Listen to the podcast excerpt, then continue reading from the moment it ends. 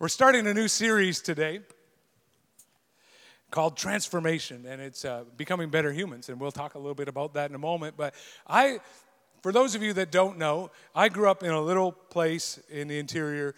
Uh, I usually say in the cusp, but for the first 12 years of my life, uh, I grew up in a little, even smaller town called Burton. There were 300 people in that town. We lived on a small uh, kind of like a hobby farm. A hobby farm is for what it looks like when you don't live there. You think it's a hobby, and everybody else that lives there think it's hell. Like I mean, just the kids growing up. You got to row. You got to weed these rows before you go anywhere. You got to go feed this. You got to go take that out. You got to clean this out. And it's just an acre and a half. And truthfully, it was fantastic. We grew up loving it because we got to do all kinds of things that city kids have no idea about. Things like riding pigs have you ever tried it? Don't laugh at it, it's fun. Until you fall off the pig, then it's not so fun because pigs make a mess. I mean, we did things like we had a cow that had horns and you get up on that, put some binder twine on that. If you don't know what binder twine is, Google it. But and we would ride that old cow, which is really bony, and ride him. I mean, anybody can ride a pony, but a miller can ride a cow. That's right, we can do it. We had a crow one of my brothers got lowered over a cliff into a nest and stole a baby crow out of a nest because we were going to teach him to talk. But he didn't learn how to talk, and soon he just flew away. But that was the end of that. But growing up in a small town, one of the great things that I remember uh, is all that, which was fun. I mean, I could tell you story after story, but uh, my brothers will be angry at me if I tell them on them. But one of the things that I noted growing up is that very often people would just, it was called the drop in. You would hear a knock at the door, or maybe not even a knock. You would hear your door swing open and someone would say, Coffee on? That's how it was. It's just the way it was. And some of you that have come from a, uh, from other nations, uh, maybe in, in Africa or in South, uh, Southeast Asia, it's the same kind of a thing where just there was such a, of a drop in culture. And it didn't matter. There was no time to clean the Cheerios that have been on the floor since breakfast. You would, you would hear a knock, and there was no scheduling an appointment several weeks in advance to find out a time on your schedule that worked. It was working right now because they were walking through the door. There was no hope. You, them, the mess, and the coffee. That's it. And my mom, uh, with six kids growing up, our house was sometimes, okay, it was most of the time a place of chaos. There was all, I mean, we didn't ever do what we were told in terms of cleaning up. So I can remember my mom going on our kitchen table and just putting her arm down and pushing stuff back to make a spot for somebody to have a cup of coffee. We just lived a different way. It was a drop in culture, it was a welcoming culture. In fact, I remember one time somebody came to our house, uh, kind of dropped in, and I said to him, I was probably eight, nine years old, I said, Why are you here? And I thought it was a legitimate question. I was kind of confused. I didn't understand what was happening. And my mom said, Okay, come here, Craig. And I went to the corner and she grabbed a hold of my ear and pulled me down the hallway and then boxed my ears and said, Don't you ever talk like that to anybody who comes in, drops into our house.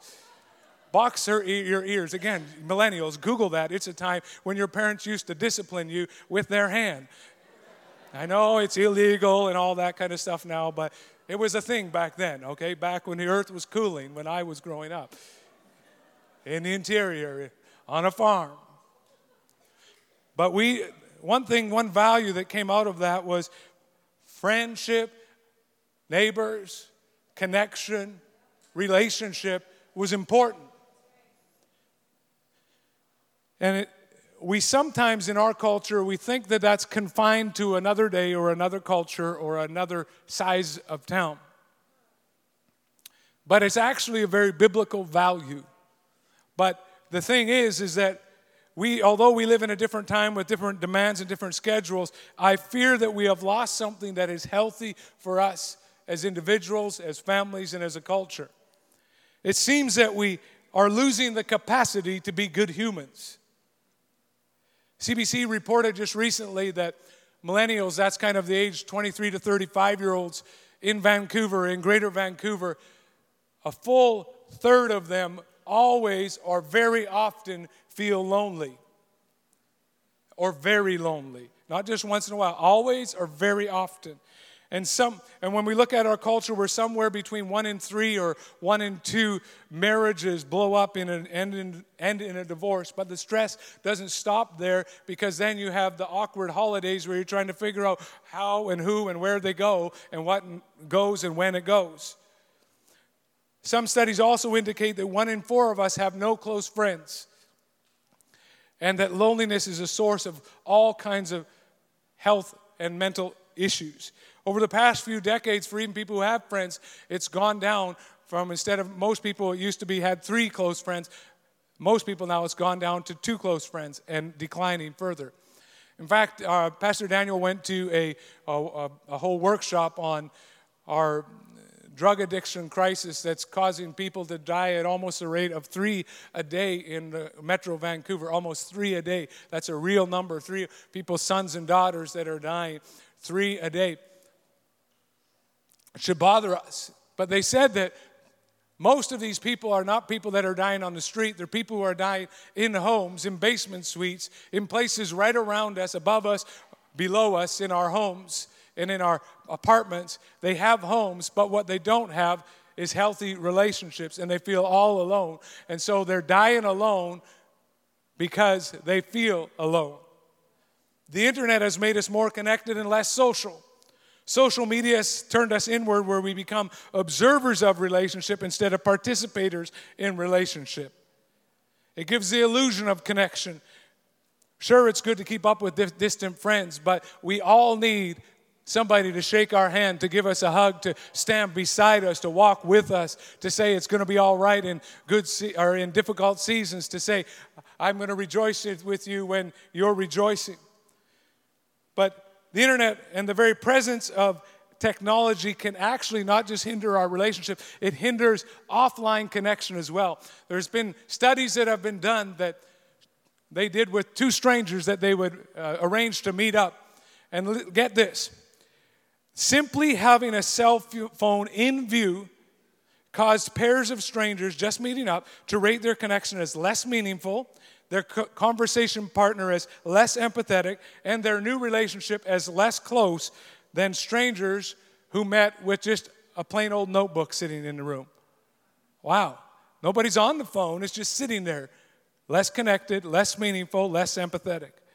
Our social discourse has degenerated to new lows when people hide behind keyboards and will say things online that they would never say to someone's face. Terrible, hateful things that you think, oh my goodness, there's no place to disagree, there's no place to see things differently. People are bullied and people are called out, people who end up committing suicide because of difficult things like that. That's the extreme, but the, the the pull it back a lot, many of us no longer feel safe to say anything because of the diatribe that we'll be success, uh, uh, come under.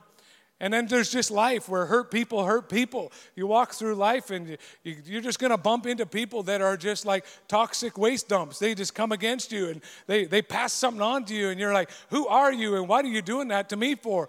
And they just eh, spew out because it's inside of them and it's coming out of them.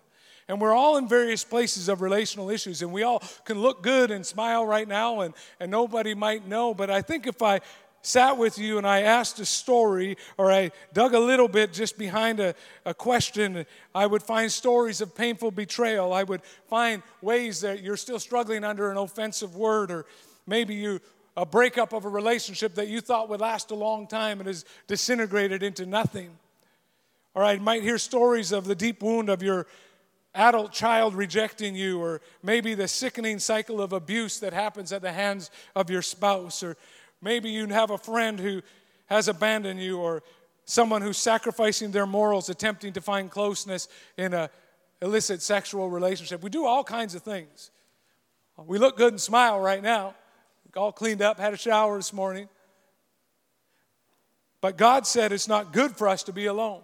All those things that we walk through cause us to live often surface, often keeping people at a distance, often keeping people in some other place so that we can be safe and feel safe.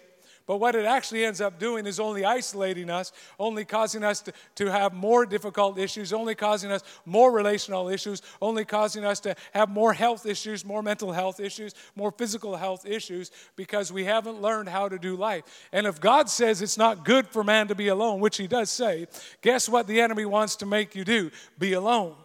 God says it's not good for you to be alone. So everything that the enemy does, and there's a real devil who hates you, wants to do things in your life to isolate you, to minimize you, to bring you into a small place so that you never experience the goodness of God. You never experience the plan of God, which is for you and is for a good life that God has in front of you.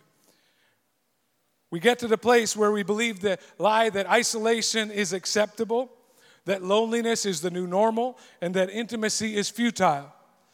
And I'm, I need to talk to introverts because I'm one of them where we actually think that because our world's so busy that it's okay to have no close relationships. Can I tell you, as I speak to myself as well, that you need somebody in your life that will speak truth to you? You need somebody in your life that will pull you out of the pit. You need somebody in your life that will say, You can make it to another day, that, that the treasure that's in you can't be hidden away in some cave of despair, that God wants to pull you out of it. I live there sometimes. It's easy for me to go there. But I don't. I can't stay going there because God's plan for me involves people. Now, there's some people who love people way more than me. I love all the people. I just take small doses.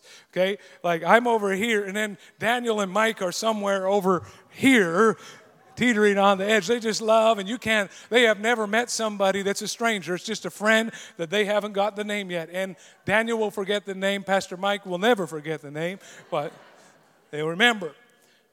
But sometimes we try and try to change and make our relationships better, and we might see a small shift for a little while, but suddenly we find ourselves back and things are back where they were and we're discouraged. Other times we just simply don't know what to do. We are stuck in a rut of bad decisions, strained relationships, and fractured families. And sometimes we believe that change is just beyond our control. We blame our upbringing. We blame our kids' actions for our uncontrolled uh, reactive anger. We blame the work environment for our negativity. We blame our spiteful reaction on our spouse's action. We do all kinds of things. It's been the history of humanity. We always want somebody else to be responsible for our actions. But actually, you're responsible for you. We're going to talk about that in a moment. But what if we, what if you and I could learn a new way to do life? What if we could see our lives transformed? By becoming better humans. Is it possible? First, or in Romans chapter 12 and verse 1 and 2, I'm going to put it up on the screen right there. This is the Passion Translation. It says, Beloved friends, what should our proper response, what should be our proper response to God's marvelous mercy? I encourage you to surrender yourself to God, to be His sacred living sacrifices, and live in holiness, experiencing all that delights His heart for this becomes your genuine expression of worship. Stop imitating the ideals and opinions of the culture around you, but be inwardly transformed by the Holy Spirit through a total reformation of how you think. This will empower you to discern God's will as you live a beautiful life, a satisfying life, a perfect life in His eyes. Discern God's will for your life. God's will for your life. Some of us think that God's will for our life is to help us to have no more fun, to make our lives miserable until one day we have to go to heaven and play a harp in some clouds and we don't even like singing. But that's not what God that's not what Paul is saying. He's saying that God's will as you live is a beautiful life, a satisfying life, a life that's perfect in his eyes. Incredible. Now, to get, when we're reading this, it's like uh, chapter 12, it's like we're coming in halfway through a letter and we don't fully understand why Paul is saying what he's saying. The Apostle Paul wrote this letter, and probably around 56 AD, and uh, Paul had never been to the church, but here he was. They, he was speaking into some issues that were in the church.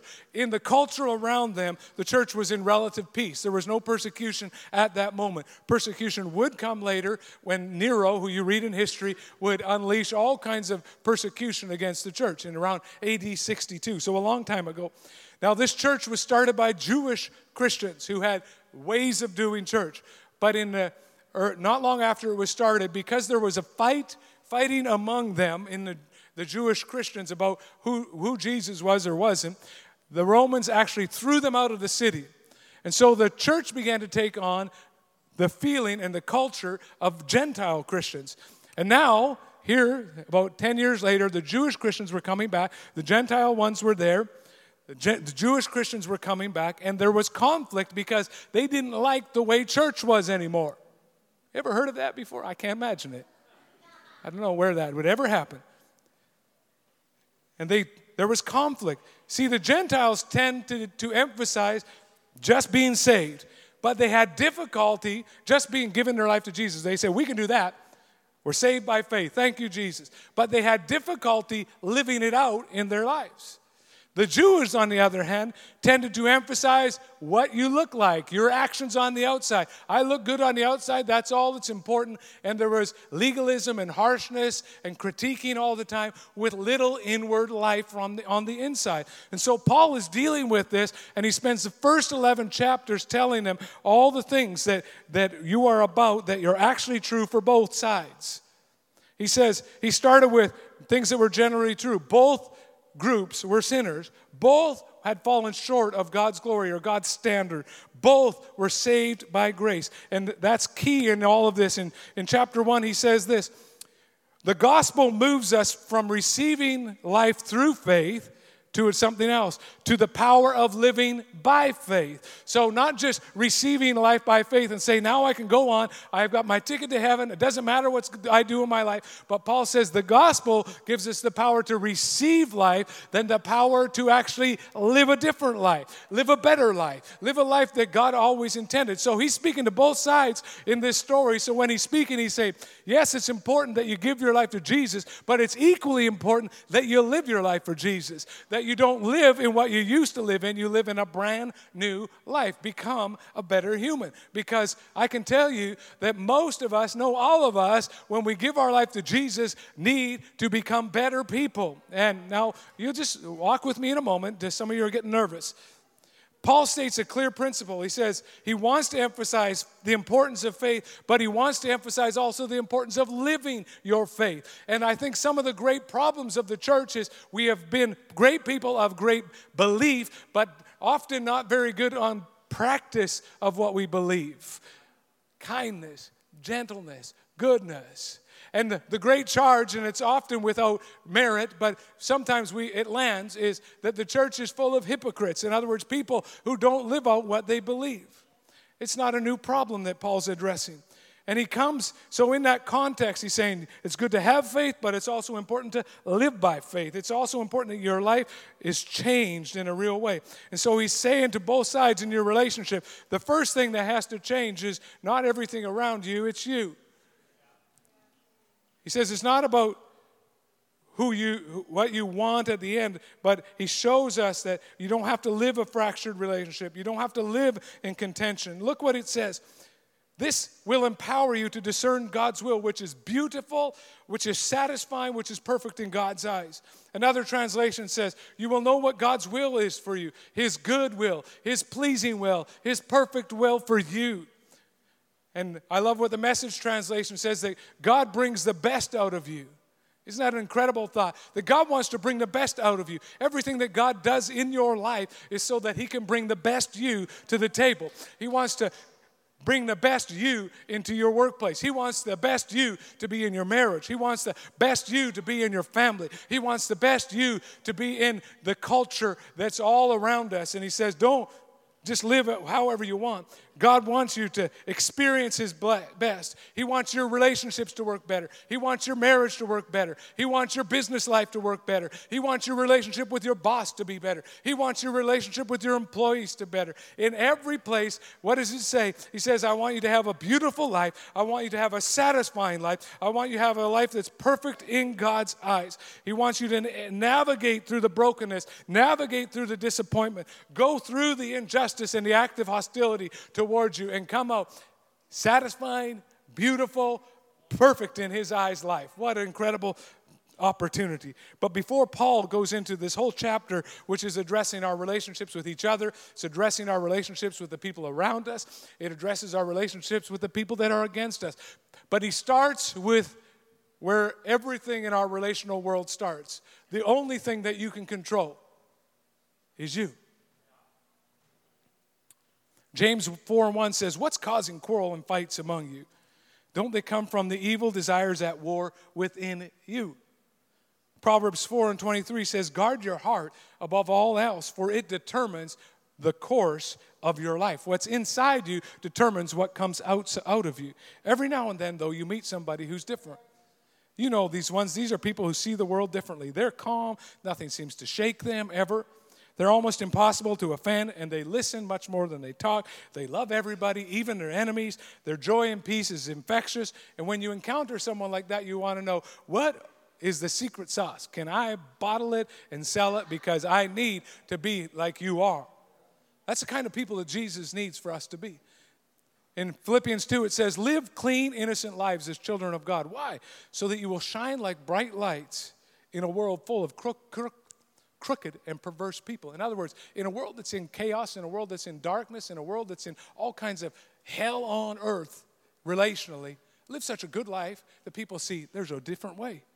There's a better way. Look the difference that Jesus makes in someone's life. It's not just that they have some they're going to heaven, but they are starting to live heaven on earth. They are saying that God's will, like Jesus said, your kingdom come, your will be done on earth as it is in heaven. They're actually trying to live it out. What an incredible thing.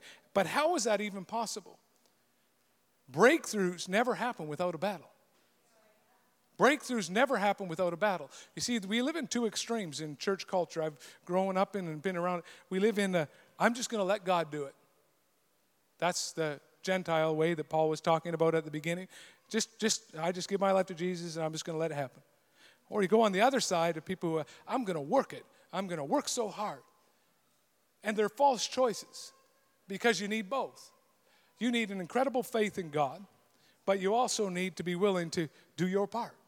And that's where Paul starts. He starts with start surrendering your life. In verse 1, he says, Beloved friends, what should be our proper response to God's marvelous mercy? Surrender yourself to God. And the message translation says, Take your everyday, ordinary life not your church life, not your go to church life, but your everyday, ordinary life, your sleeping life, your eating life, your going to work life, your walking around life, and place it before God and say, God, what do you want to do in my life? Surrender the leadership of your life to Jesus. Now, interesting, Paul is not speaking to people who don't know Jesus.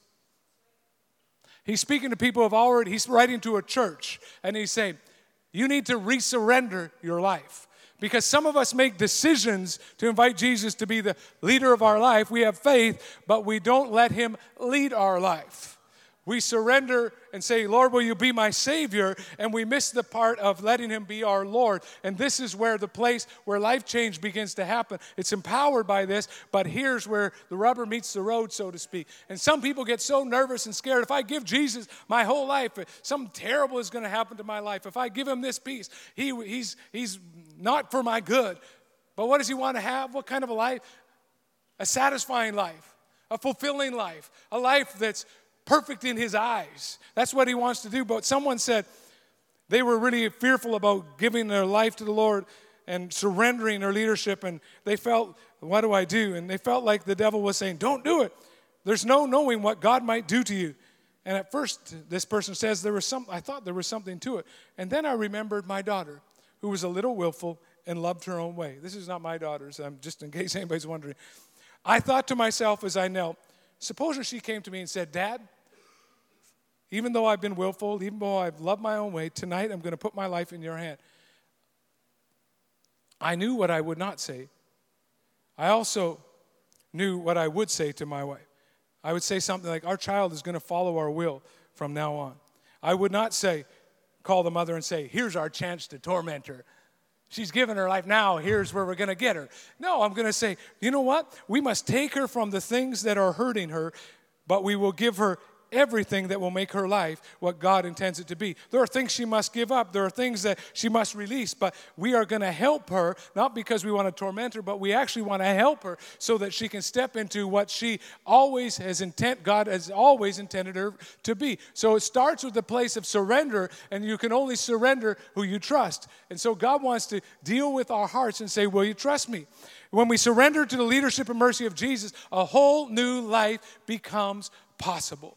We are not prisoners of our past. It's possible to go farther than your parents or your background would indicate. It's possible to be free from your sexual dysfunction. It's possible for you to be free from your addiction. It's possible for your relationships to be better. It's possible for you to break out of bitterness that's held you captive. It's possible that you will not be limited by someone's betrayal of you. The hope and the truth of the gospel is that anyone can change. Jesus can take your desires and change them. Jesus can take your circumstances and change them. Jesus can take what was intended to harm you and turn it around for your good.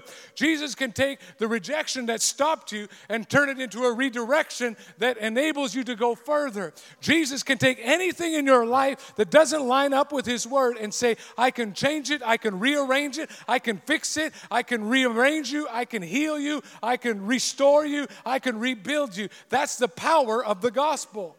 And it never stops. You don't just make a decision and say, that's it, but I need the power of the gospel continually so that I can become what God's called me to be, so I can become a better human. But change does not happen by magic, it doesn't happen instantaneously. Breakthroughs never happen without a battle. And in our culture, we don't like to battle. We don't like we want things microwave, we want them instantly. If someone doesn't reply to your text within two minutes, you're like, what is wrong with them? Are they some kind of a terrible person? Like they have not replied to me.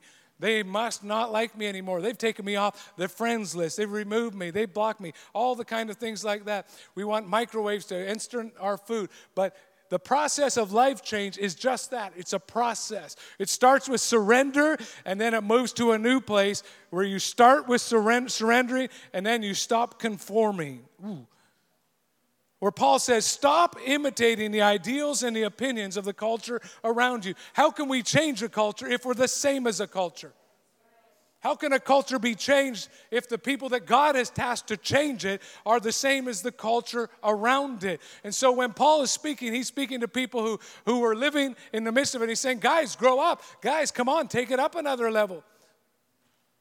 And fitting in without even thinking. What does that mean? Galatians 5 and 19, here's what the culture looked like when Paul wrote to another church at the same time. The cravings of the self life are obvious sexual immorality, lustful thoughts, pornography, chasing after things instead of God, manipulating people, hatred of those who get in your way, senseless arguments, resentment when others are favored, temper tantrums, angry quarrels, only thinking of yourself, being in love with your own opinion, being envious of the blessings of others, murder, uncontrolled addiction, wild parties, and other similar behavior. You're like, Craig, what are you talking about? This is not me. I bet you could find you on that list. And if not, ask the person who's close to you. They'll find you. You on there somewhere. Some of you are like ticking a lot of things off right now in your mind. It's all right. But the gospel starts with start surrendering, then it moves to stop conforming. And the call of the gospel is the call to holiness. The word confirmed has word pictures to it. And that word holiness, we get so messed up by it, but it simply means wholeness. Being put back into the place that God always intended for you a beautiful life, a satisfying life, a life that's perfect in His eyes. He's not messing with you. He wants to make your life what he's always intended it to be. But don't be conformed. That word has carries with it the meaning of schematics or blueprints that say this is the way your life should be. Paul says, don't live by the schematics of the world. Don't build your life by the blueprints that the world says. Build a new way. Or another way, another word picture is a mold that reshapes whatever is put into it or the mold pushes on something like a coin being pressed down where it was just a piece of metal, but then it, a mold goes on it and reshapes it. Don't allow that to happen to your life because breakthroughs never happen without a battle. But there's a process that happens when you stop conforming. First or Second Timothy 2 and 22 says, "Run as fast as you can from all the ambitions and lusts of youth." And not just youth. What that means, lusts of the immature In other words, that's lots of us. Don't just say that's a kid problem. That's a immature problem. Run as fast as you can. Let us throw off everything that hinders and a sin that so easily entangles. Some of us want to change, but we don't want to do this. We want our lives to be better, but we don't actually want to do this because this is where it gets a little hard. I start surrendering and then I got to stop conforming, but you have to make a determination in your heart that you're not you're going to get to these habits and you're not going to you're going to start thinking out of your life. There are sometimes that has to be a literal action where you remove yourself from situations, where you remove yourself from places, where you remove your attitude and your mind from wandering into different places. And there's almost a violence to this. Run as fast as you can. Let us throw off everything, not like lay it aside. Throw it off. Get a little violent with your life. Make some choices to say, I'm not going to allow this thing in my life any longer. Run as fast as you can from that computer if porn is your problem. Run as fast as you can from bitterness and offense. Throw off every temper tantrum when you don't get your way. Throw off the sexual immorality. Run as fast as you can from your envy of other people. Run as fast as you can from a wild partying lifestyle. Everything that God is asking us to do to say, start surrendering and start stop conforming is that because every breakthrough never uh, only happens with a battle. Start surrendering, stop conforming. But let me tell you this it's not by yourself, it's not by your power. Remember, we start right here surrender my life to Jesus. And because I've done that, there's now a new power working within me so I can stop conforming. That I, I don't have to fix everything in one moment. By the leadership of Jesus, He begins to make my life brand new. Even though right here I was declared right with God, and then I step into this, and God begins to make me holy in my mind and my will and my emotions. See, the Bible says that before you knew God, you were in the kingdom of darkness. But then, in a moment when you said yes to Jesus and said, Jesus, I give you my life, it's you were translated or brought into a new kingdom. So you are in a new place, but you're still thinking like you were in the old place. And so, though your location and your position before God has changed, inside in your mind, inside in your will, inside in your emotions, God is about a work of healing. God is about a work of restoration. God is about a word of setting you apart for an incredible purpose a beautiful life, a satisfying life, a life that's perfect in His eyes. And it never stops. And if you think you've arrived, you haven't arrived. As long as you're still on the earth breathing air, you're in need of this process of start surrendering, stop conforming, and keep renewing. Keep renewing. Be inwardly transformed. How? By the Holy Spirit. This is where it's not willpower alone. I start here and I make decisions, but I be transformed. I, I no longer am conformed, and I'm inwardly transformed by the Holy Spirit through a total reformation of how I think, everything being made new. Let God transform you, the New Living says, into a new person by changing the way you think. The future of your life will be de- ultimately determined by the beliefs that you're cultivating inside your soul the things that you meditate on, the things that you are thinking about, the things that you believe about yourself, the things that you believe about God, true or not, you make decisions based on your inner man. Proverbs 23 and 7 says, For as someone thinks in their heart, so are they. If you think you're a loser, you will act like a loser. If you think you're rejected, you will act rejected. If you think that no one loves you, you will act like no one loves you. If you think that you are there's no hope for you, you will live like there's no hope for you. If you believe the lie that you're an outsider, you will always feel like an outsider. But the truth of the word of God is and that's what we're going to get to right now, renew your mind. Renew your mind. For as someone thinks in their heart, so are they. There's a woman by the name of Dr. Caroline Leaf who's a Christian, and she's done incredible research into how our brains work and can heal themselves, all kinds of incredible things.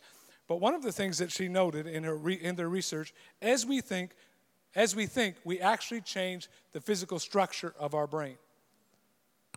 As we consciously direct our thinking, we can, and they can prove this in science, we can wire out toxic patterns of thinking and replace them with healthy thoughts.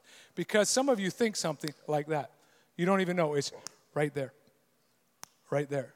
And you're doing something and you're like, why am I doing that?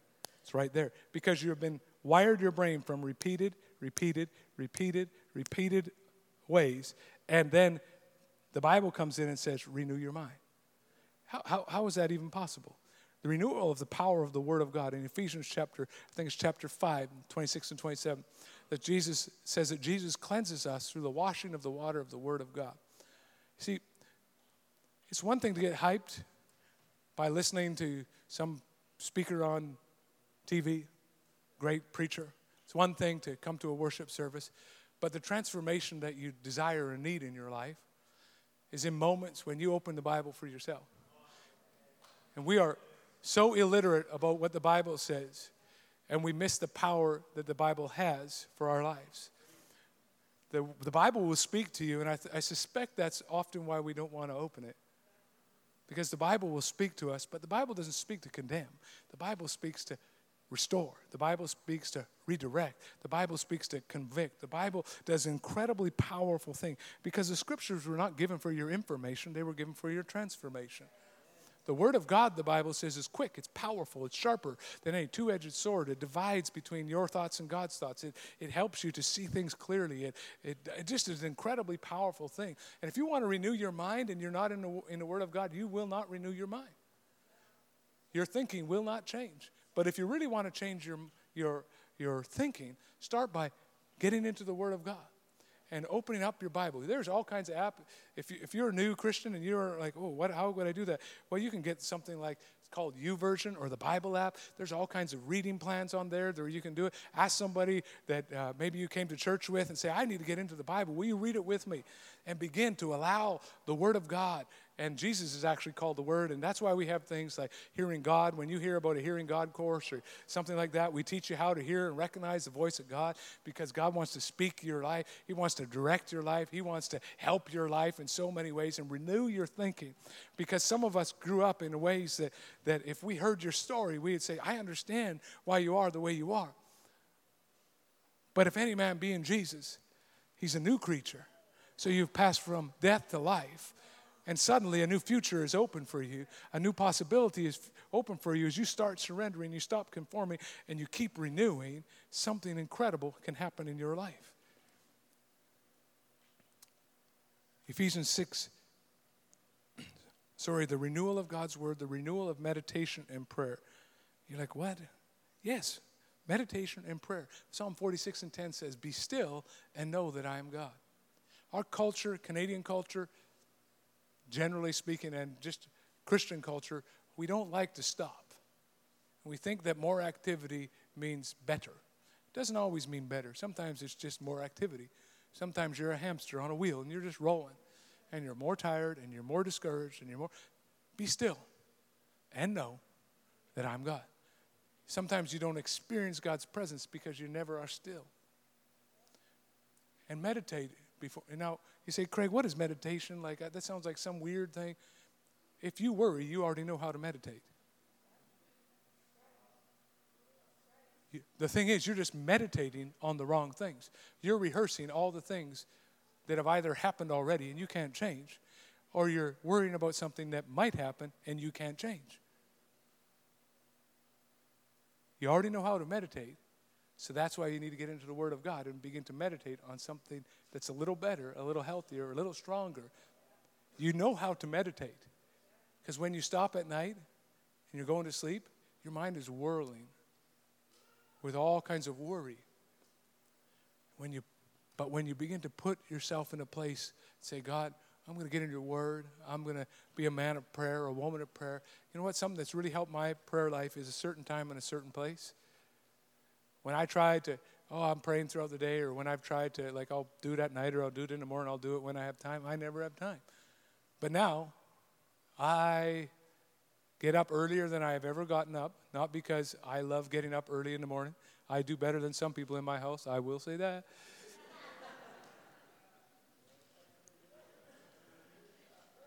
it's true. Not that better at praying, just better at getting up in the morning. But I get up and I have a certain time in a certain place, and I've seen God do so much in my life in a certain time in a certain place. It's a habit of Jesus. Jesus often withdrew to lonely places and prayed, places where there was no crowd, no, because it actually empowered him to live out being a better human, is by spending time with Jesus.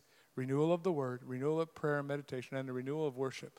It's great to have a morning of worship, 30 minutes of worship. We love it, it's powerful.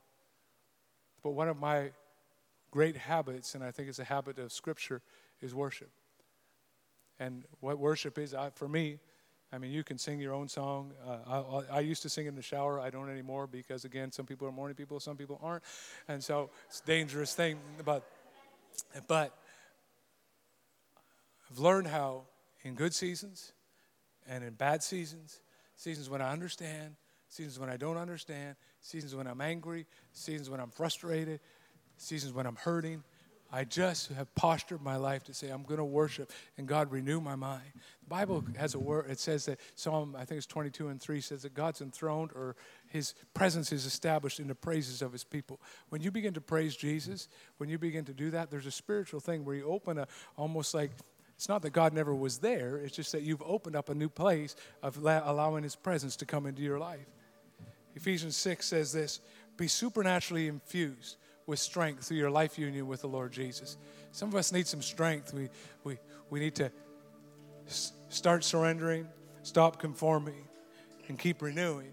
And this is what happens supernaturally infused with strength through your life union with the Lord Jesus. Stand victorious with the force of his explosive power. explosive power flowing in you and flowing through you. Flowing in you and through you. And Paul uses the word transform to describe that breakthrough because breakthroughs never happen without a battle. And at the end, there is a breakthrough, though, and it's the word transform. It describes an internal change with an external reality. It's the same word, metamorphosis, that describes the change of a caterpillar to a butterfly. Where a burly, slow moving, dull colored, and earthbound caterpillar is transformed through an incredible process to a beautiful, colorful, delicate, airborne butterfly. Incredible. Or a tadpole that changes to a frog, where God created another animal that changes dramatically. It's an underwater organism that becomes an air breathing frog. It transcends from a speedy swimmer to an animal with disproportionately strong, big legs that can really hop on land. But that's God's a picture of God's will for your life. That you would be transformed. That because of Jesus, because you started surrendering, you stopped conforming, and you keep renewing, people look at your life a year from now and they're like, something's changed in your life. Don't get me wrong, you're not perfect yet, but you've come a long way. And I think God would say that for many of you. You've, you've come a lot farther than you think you have. Some of us live under condemnation so much that, that we don't believe that God ever sees us in any kind of light other than disapproving. Can I just tell you this morning that Jesus didn't come into the world to condemn the world, but to save the world? That his whole heart motivation was love. His whole heart motivation for everything that he does in your life is because he absolutely, desperately loves you. And he wants you to have a beautiful life, he wants you to have a satisfying life. He wants you to have a life that's absolutely perfect in His eyes. And no matter where you've been, no matter what you've gone through, He, he actually believes that He can help you to become a better human and see your life absolutely transfer, transformed. I don't know your story, but Jesus is, and I know the power of the gospel. I hear stories every week about people's lives that are being transformed when they start surrendering their life to Jesus, when they Stop conforming to the patterns of the world and keep renewing on the inside. I invite you to stand. God's will for your life beautiful, satisfying, perfect. Galatians 5 and 22 says this This is what it looks like to have that kind of a life. But the fruit produced by the Holy Spirit, it's a God thing, within you as you cooperate with Him, is divine love in all its varied expressions, joy that overflows peace that subdues, patience that endures, kindness in action, a life full of virtue, faith that prevails, gentleness of heart, and strength of spirit. Imagine how different your home would be if the process of transformation was actively underway. Imagine what your home would look like if those words were spoken over it joy, peace, patience, kindness. Think of your workplace. If you walked in as the person setting the temperature instead, instead of allowing the workplace to set your temperature. instead of quitting when things get tough, you have a patience that endures. It changes everything because suddenly in all your relational world, you're not a victim to what's going on around you. You're coming in and saying, It's God who works in me to will and to do according to his good pleasure. He's working in my life to make it satisfying, to make it beautiful, to make it perfect in his eyes. I absolutely desperately need Jesus. Some of you need to start surrendering. It's the first step. Some of you have never made a decision for Jesus Christ. And you say, I want a life that only Jesus can do. And I need to surrender my life for the very first time and give my life to Jesus. And say, Jesus, forgive my sin, become the leader of my life. But I want to start the journey, the process of transformation with you. Some of you have walked, you made Jesus the leader of your life or the forgiver of your life, but you need to, when I read through that list, you realize there's some things that I need to surrender to Jesus. Things that are hurting you, that are hurting your family, that are hurting your future. Some of us need to stop conforming in some of those things. Surrender afresh to Jesus. And we're going to take a moment where we might need to repent of conforming and start running as fast as we can, start throwing off some things. And but there's a big list of things there but I suspect that Holy Spirit is speaking to you about one thing because He wants to help you one thing at a time, one step at a time. It's not overwhelming. Start surrendering. Stop conforming and say, Jesus, I need help in this area. Or maybe you're somebody who recognizes I, I'm not, I need to renew myself on the inside. I need to get into Word a little bit more than I have. I need to start being regular in the Word. I need to get a Bible app. I need to join a group. I need to ask Jesus to speak to me. Three different, three different responses to three different things. I ask you to, um, we're going to respond because I believe it's important when God speaks to you that you respond and give Him your yes or your no. It's up to you.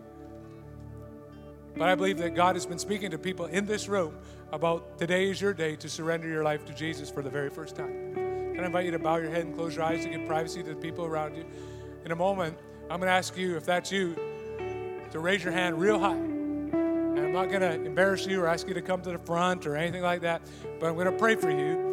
And we're going to ask Jesus to begin a work of transformation. Good old Bible word, sanctification. Or, or justification, I should say, where you've been declared right with God. In one moment, you've passed from death to life. You pass from darkness to light into the kingdom of his dear son. If you know that today's your day to surrender your life to Jesus, just very quickly, with every head bowed and every eye closed around, just raise your hand real quick. My left, your right. I'm, I'm going to pray with you. Straight in the middle. Anyone? On my right, your left. All right. Maybe you're here and you're on the second part of that, where it's time to stop conforming. You recognize, as I read through a list, that you felt the conviction of Jesus. And you say, Pastor, I want to agree with Jesus to stop conforming to the pattern of this world. If that's you, just raise your hand real quick. Come on. Come on. Don't, don't resist. Stop conforming. It's a call to wholeness. Come on. Put your hands up. This is between you and Jesus. Yeah. Hands up all over the room. Take a moment. Jesus, where in my life do I need to stop conforming? Where do I need to take another step forward? Hands all over the room. And finally, if, you, if it's your day to keep renewing your mind, you're a follower of Jesus, but you have you need to renew your mind and change your way of thinking on the inside. If that's you, through the power of the word, through the power of prayer, through the power of worship, whatever it is, just raise your hand real quick. I'm going to agree with you. Yeah, yeah. Hands all over. Father, thank you for the power of the Holy Spirit. Lord, thank you for people who are making a decision to follow Jesus today. Father, I pray, Lord, and, and if you raise your hand for that, this, agree with me as I pray and pray this in your heart. Jesus, I ask that you forgive my sins. I ask that you would come and be the leader of my life. I believe that you died, buried, and have risen again to save my life. I give my life to you. I repent. I surrender. And if you're in that second category of stop conforming, Lord, I pray that right now, in the name of Jesus, Lord, every influence in the spirit realm that is around it, Lord, we break the influence. Lord, I pray for people that they would have courage to connect with someone and confess, to say, Here's what I need. I need the help of heaven. And Jesus, that you would do exceedingly abundantly, break habits, break addictions, break, Lord, through the power of the Holy Spirit right now, release your kingdom power in this room in Jesus' name. Thank you, Lord, for. Re- Thank you, Lord, for deliverance happening right now, Lord. Thank you for people taking steps, Lord. And Lord, for people all around this room that put their hand up and said, I need to be renewed from the inside, Lord, thank you that as they take time before you in your word, as they take, uh, Lord, I pray you would cause your word to come alive. I pray you would transform from the inside out. In the strong name of Jesus, we pray. Amen and amen. Amen.